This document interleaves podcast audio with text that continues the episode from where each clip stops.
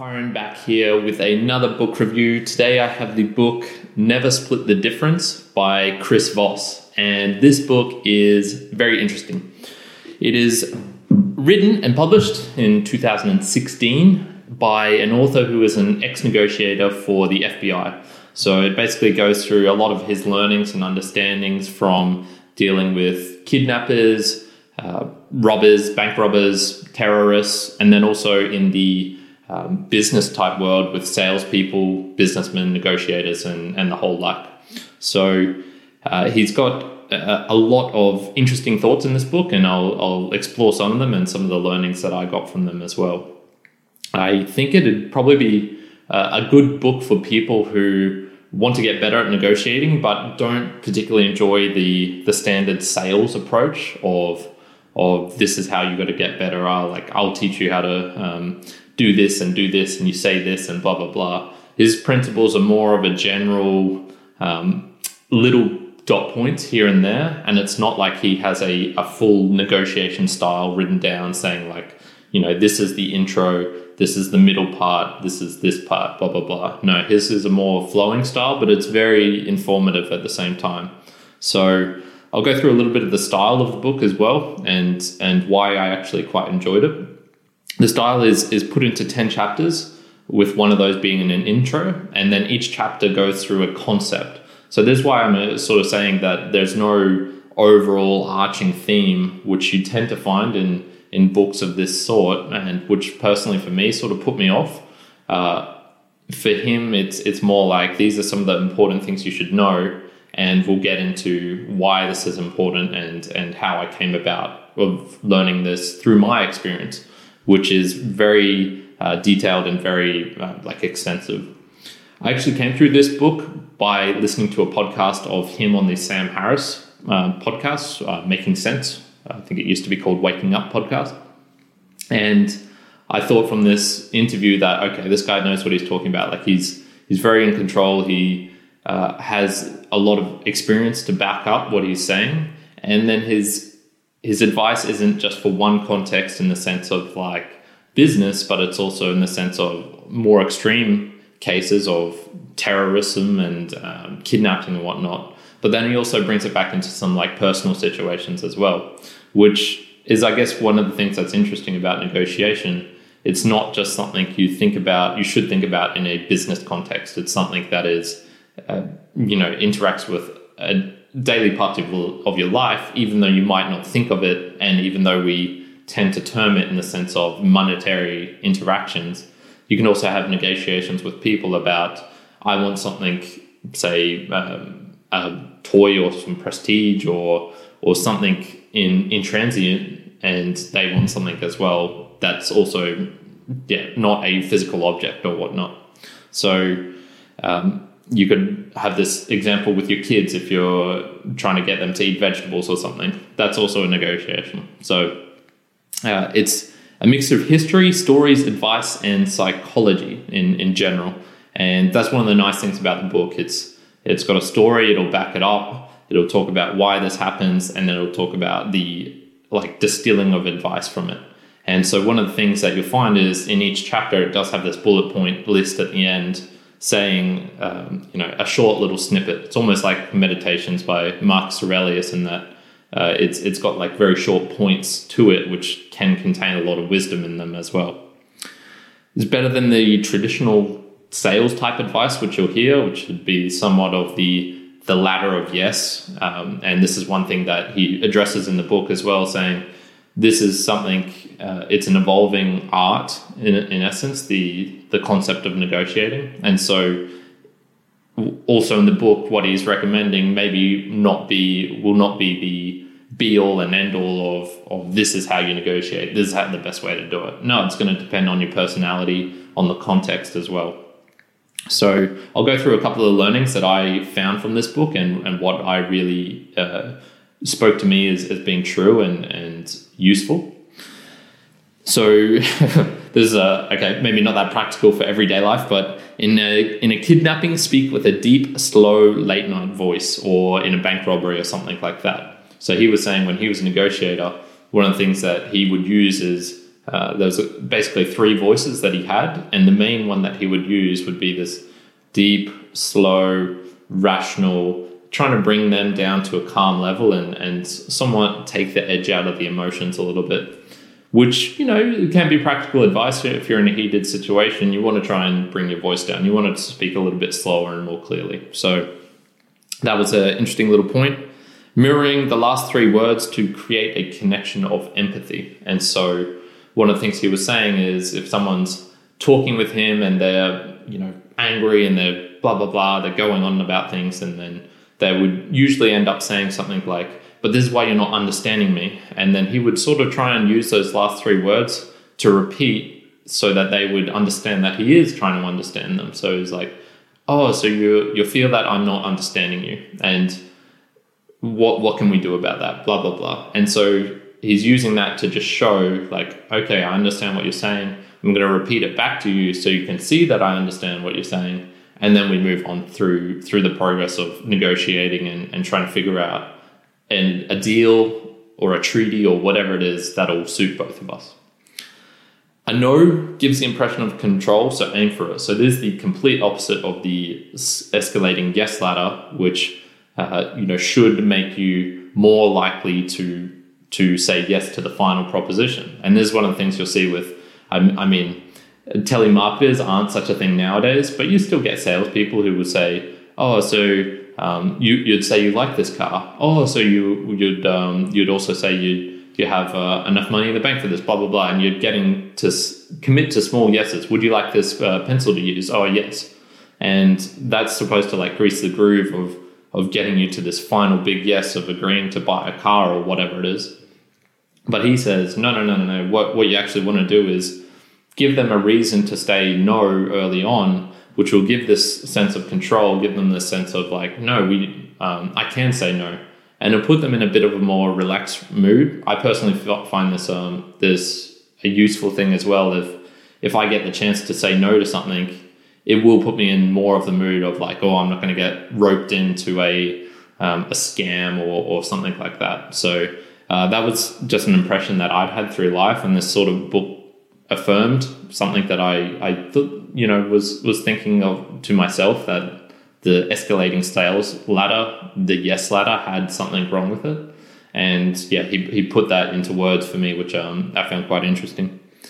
You want to hear that's right, and that's like a an affirmation that you are understanding them, they are, and that they agree that you're understanding them. So basically you're setting up yourself up so that when you're talking with them, you want to put in your own words what they were saying and they will agree with that and say, that's right, you understand me. And now we can negotiate more with this deal and try and find what's best for both of us. Don't agree or settle for the mediocre or the middle. And that's the, the title of the actual book, Never Split the Difference. And so what he was saying with that is don't agree to something just because they say a high number, you say a low number. Oh, all right, well, let's go for the middle.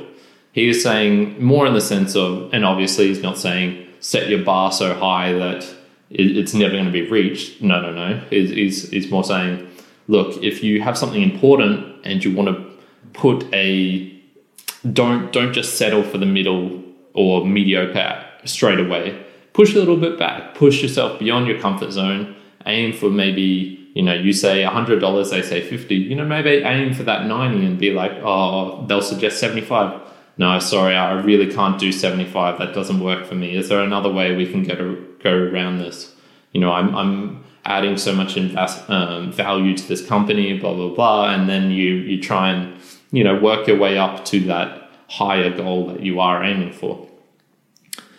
Ask how or what questions. And you do this through um, basically the reason you're doing this is to avoid the sort of accusatory or, or aggressive language, which can put people on the defensive and make them feel like that this deal or whatever it is isn't going well. So, uh, talk with the talk with the real boss is another one that's interesting, and he was saying multiple times in the Talk with the real boss is another interesting thing. So he was saying multiple times during his uh, discussions or negotiations with people who would be talking to someone, but the person who's actually making the the the real decisions is one layer back or is telling this person what to say. And so you're wasting all your time grinding your gears trying to get this person to agree with you when it's actually the dude over in the next cubicle, cubicle or the the guy behind the the terrorist behind the the man on the phone is the one who was actually making the decisions. So you want to try and find out who that person is straight away and then get in contact with them so you're, you're not dealing with the middleman and wasting time three affirmations to finalize and so this is where he'll sort of contradict himself with that escalating yes ladder where in the sense like right at the end he says okay to firm up a deal to make sure everyone's on board so that there's no wiggle room for um, bullshit or, or pulling out of it or making less likely that someone's going to you know stab you in the back he says, okay, try and get three affirmations from them that they're committed to this, and but in like three different forms as well. So maybe you'll sum up the deal and say, okay, so this is what we're going to do. This is the price we've agreed on. Are you okay with that? And they'll say yes. And then maybe you'll be like, um, or could you just um, uh, explain to me one little part of this and, and what you are hoping to get out from this, blah, blah, blah. And so they'll say exactly what they want as well and then maybe another way would be like the the final affirmation of the f- signing of the of the deal or whatnot. So what he's aiming for there is repetitive um, commitment to the actual deal, so that there's no going to be people are going to be less um, inclined to change or say that this wasn't what they agreed to or or or feel like because one of the things that that does is really firms up that like this is a person saying what they want and it's like crystallizing not just for me as the negotiator on this side but also crystallizing for them that this is who they are as a person and they're not going to squeal out or or or change post you know a week or whatever what that had been agreed upon three pieces of game changing critical info if you knew it and if you found it out, would change the whole negotiation. So he ascribes to the Nassim Taleb black swan information uh, or black swan concept in that there are some things that are uncounted for that are sort of almost necessarily unknowable at the start and that would absolutely change the dynamic of how you interact with them, how, how they interact with you, or how the, the whole deal would be seen as. And so he says basically just try and find this out and know that there's going to be stuff no matter what deal you're going through, particularly if you're going through like a large complex one where you know maybe they're making this deal because you think they want to make a profit, but actually maybe they want to make a, a loss for this year because it'll help out their balance sheet or whatnot. You're trying to find out basically the motivations of why they're they're doing something, and then that will help you to understand okay if this is their motivations does that match with mine and can we get a a non zero sum game going where you know we're both grabbing at the same resources but we're actually helping together to merge to make something better which is essentially what all negotiations are. You're you're trying to work together to create something to make something better.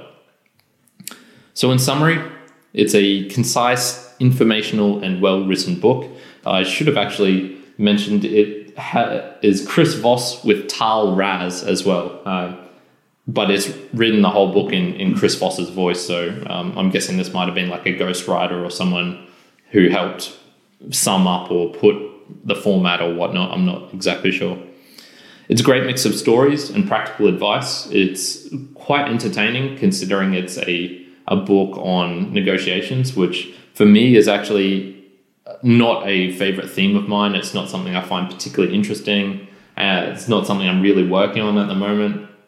My whole style with negotiation is to basically like put myself in such a good position that it doesn't really matter that I need that that conflict of face to face. At least that's how I view negotiation a lot of times. In that it's you know two battling parties trying to trying to get the best price for each other. I don't really like those situations, but this book as well is, is useful for if you are going to be in that sort of situation, how you can deal with that. And then also in just negotiations in general, as I was explaining, more with the kids or the family or, or whatnot. So overall, I'm giving it a 7 out of 10, a decent, decent book, and one I would recommend, uh, especially if you want to know a bit more about how to negotiate, what are the things that you uh, need to understand and learn. And it's very concise, got great bullet points in it. Uh, as always, uh, I try and find something pragmatic to implement into my life after reading a book. And so for me, one of the things I'm going to do is going to create like a list of recent negotiations or, or areas where I have been in a, in a negotiation and then determine okay what did i do well and what did i do poorly based on these these little pieces of advice i've grabbed from here and there in the book. So that's it for today. I hope you enjoyed if there's anything that you want to uh, talk about or explain more i'm always in the comments section so um, yeah, let me know if you've read this book, what you thought of it. If you have any recommendations for books similar to it that would be worth a read, let me know. Um, I'm keen for that sort of info. So I'm going to leave it there for now. Out.